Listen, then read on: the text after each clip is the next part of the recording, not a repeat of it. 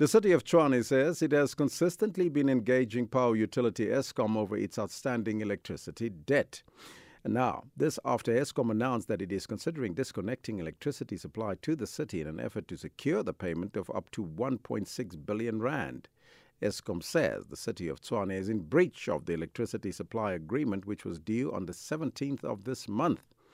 The power utility says the city has now paid 68 million rand to date, which has done little to dent the massive outstanding balance on its electricity account. For more on this, we joined on the line by the City of Tshwane's Finance MMC, Peter Sutton. A very good morning to you, sir, and welcome. Good morning, sir. Thank you very much, and it's lovely being with you. MMC, will the citizens of Tshwane be in the dark, or is there perhaps light at the end of this dark tunnel in terms of the city servicing its debt? No, I'm sure we're going to find a solution. I'm meeting with Eskom today. Um, I want to just put it in perspective. The 1.6 billion is only for the current month. It's not a arrears debt. We've paid our account every month or due late uh, at some stages, a few days. Uh, we've always paid the full amount. Uh, there's no mismanagement here. It's simply just an entire value chain that's not aligned. We uh, Eskom wants payment within 15 days.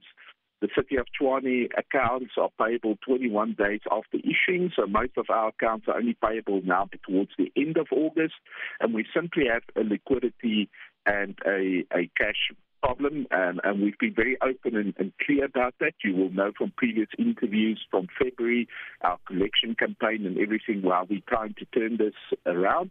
And uh, we've been very open and communicating with Eskom about this. Um, and I'm sure we will find a solution and we will pay that uh, outstanding amount very soon. But if you have liquidity problems, when then will you settle the remaining account?